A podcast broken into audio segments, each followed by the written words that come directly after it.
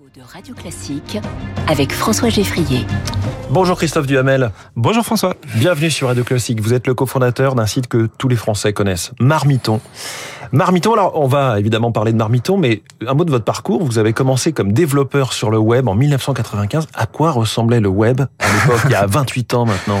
En fait, c'était quelque chose qui était un peu bizarre. Euh, moi, c'est ce qui m'a plu tout de suite, le côté un peu pionnier, Far West. Euh, c'était pas très beau, c'était très lent, mais euh, on à voyait ça paraissait beau et rapide. Euh, oui, exactement. On n'avait pas les mêmes références qu'aujourd'hui, mais euh, en même temps, il y avait un univers des possibles qui était gigantesque et c'est ça qui était intéressant. Vous êtes passé dans le marketing. Pourquoi est-ce que vous êtes allé dans le domaine de la cuisine? En fait, c'était une passion. Euh, à un moment donné, euh, moi, je travaillais en agence web, donc je construisais des sites pour des, des grandes boîtes ou des petites boîtes. Et en fait, euh, on s'était dit, on a envie de faire un projet qui tire vraiment parti de ce qu'est le web, euh, ce qui à l'époque était rare parce que les gens prenaient la plaquette papier et la mettaient en ligne. Et on s'est dit, avec mes collègues et amis, euh, pourquoi on ferait pas un site sur un sujet qui nous plaît? Et moi, il y avait un sujet que j'adorais, c'était la cuisine. Donc, on s'est dit, allez, on va tester, on va faire une sorte de, de projet test pour montrer à nos clients euh, comment ça marche et ce qu'on peut faire autour de la cuisine. Et, et, donc effectivement, ce que vous dites, hein, on passait d'un web totalement figé à quelque chose d'interactif. C'est ce qu'on a appelé ensuite le web 2.0, c'est ça, où les, les, visiteurs peuvent collaborer au, au contenu du site. Euh, Wikipédia, Facebook, les réseaux sociaux. Euh, Marmiton, dès le départ, c'était ça. C'était l'idée parce qu'en fait, euh, le constat que j'avais fait, c'est que moi qui adorais cuisiner, autour de moi, les gens cuisinaient très très peu. Et je me disais, mais pourquoi? Et en fait, je me suis rendu compte que les gens avaient peur parce qu'ils n'avaient comme référence que des euh, des recettes de grands chefs qu'ils trouvaient dans les journaux, à droite à gauche dans les livres. Et on s'est dit, mais si on veut que les gens se mettent à cuisiner, il faut leur donner accès à des recettes de gens comme eux. Et c'était un peu cette idée de départ, même si au départ on a trouvé une base de données qu'on a enrichie avec nos recettes de grand-mère, de famille. Euh, L'idée c'était de donner quelque chose qui était euh, vraiment accessible. Oui, donc on trouve sur euh, le marmiton du départ et, d'aujourd'hui vos propres recettes, euh, Christophe Duhamel, de, de, de, vos petits choux à la crème que vous faites le dimanche. Exactement, ça, ça c'est la recette qui m'a qui m'a convaincu que je pouvais faire des choses en cuisine quand j'avais 12-13 ans. C'était les, les choux à la crème, j'adorais ça. Et en fait, ma mère en faisait pas souvent. Je me dis bah tiens, je vais le faire moi-même. Et en fait, ça a marché. Et là, je me suis dit mais la cuisine, c'est pas compliqué. Qu'est-ce qui a fait le succès de Marmiton? Avec le avec le recul, alors euh, c'est un certain nombre de choses. Déjà, euh, on aimait ce qu'on faisait. Euh, là, à une époque où bon, la, la, bulle Internet, etc., les gens cherchaient à faire de l'argent. Nous, on, on, était vraiment passionnés par le sujet, et je pense que ça se voyait.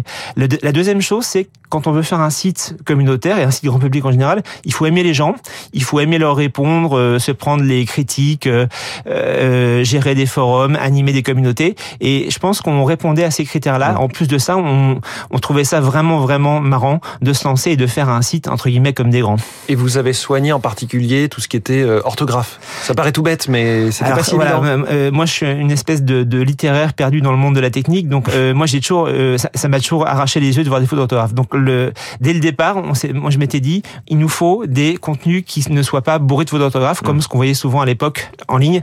Et donc, on corrigeait évidemment les recettes, sinon on n'aurait eu que des gâteaux au chocolat, et c'était pas le but. Et mais aussi les commentaires. Et on avait une centaine de commentaires par jour. Et tous ces commentaires, eh ben, on se relayait les uns les autres dans l'équipe pour les corriger et euh, ah oui. valider qu'ils étaient, qu'ils servaient à quelque chose et surtout euh, corriger l'orthographe parce qu'il y avait de quoi faire. Ça a été long d'arriver de, au fait que Marmiton vous permette d'en vivre. Ça a pris sept ans, en fait, entre le, la mise en ligne euh, début 99 et puis le moment où on s'est salarié en 2006. Euh, il y a eu sept ans parce que à l'époque, ben, le, la cuisine s'intéressait pas grand monde, en tout cas au niveau des, des médias, au niveau des, des On l'a oublié, mais il n'y avait pas autant d'émissions de cuisine à la télé, par exemple. Exactement, ça, c'est arrivé en 2004. En 2004, les premières émissions, les licences achetées, euh, le casting de Cyril Lignac et puis le, les premières euh, premières émissions grand public.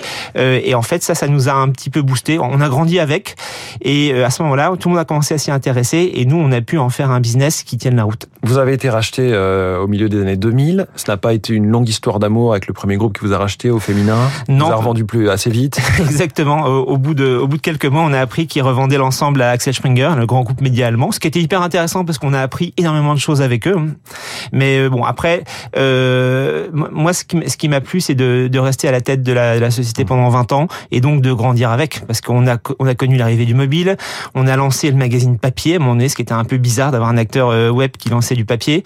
on a connu des tas de révolutions et, c'est vrai que je regrette pas de m'être lancé là-dedans parce que c'était vraiment vraiment une aventure passionnante. On a beaucoup dit nous les journalistes que tous les Français s'étaient mis à cuisiner pendant le confinement de 2020. Est-ce que vous l'avez constaté vous chez Marmiton?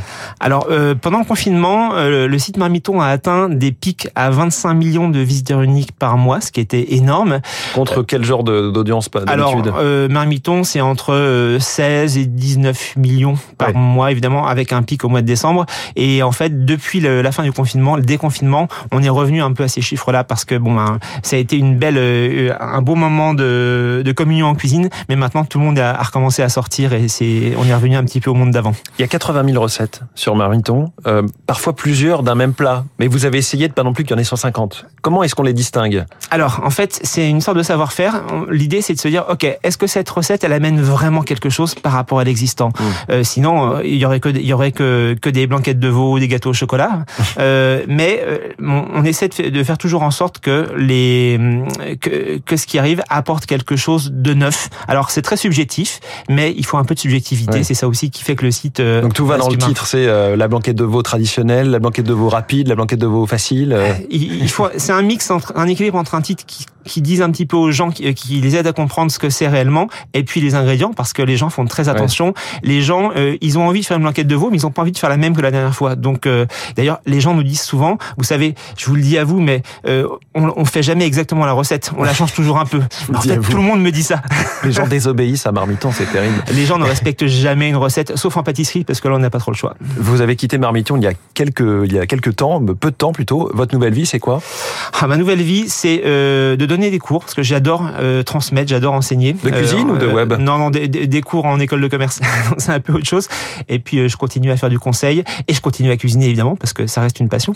Et je vous avez dit blanquette de veau gâteau au chocolat, c'est le, le, top, top 2 de, des recettes? Le top des recettes, c'est la crêpe, parce que en toute saison, la, la, crêpe, c'est suffisamment simple pour qu'on note pas quelque part une recette de crêpe, mais suffisamment compliqué pour qu'à chaque fois, pour qu'à chaque fois on se dise tiens, c'est quoi déjà la recette? Christophe Duhamel, merci beaucoup, cofondateur de Marmiton. Merci beaucoup d'être venu euh, dans Comment j'ai réussi ce matin en direct sur Radio Classique. 7h moins le quart, est-il bien raisonnable de partir en vacances en septembre? Réponse dans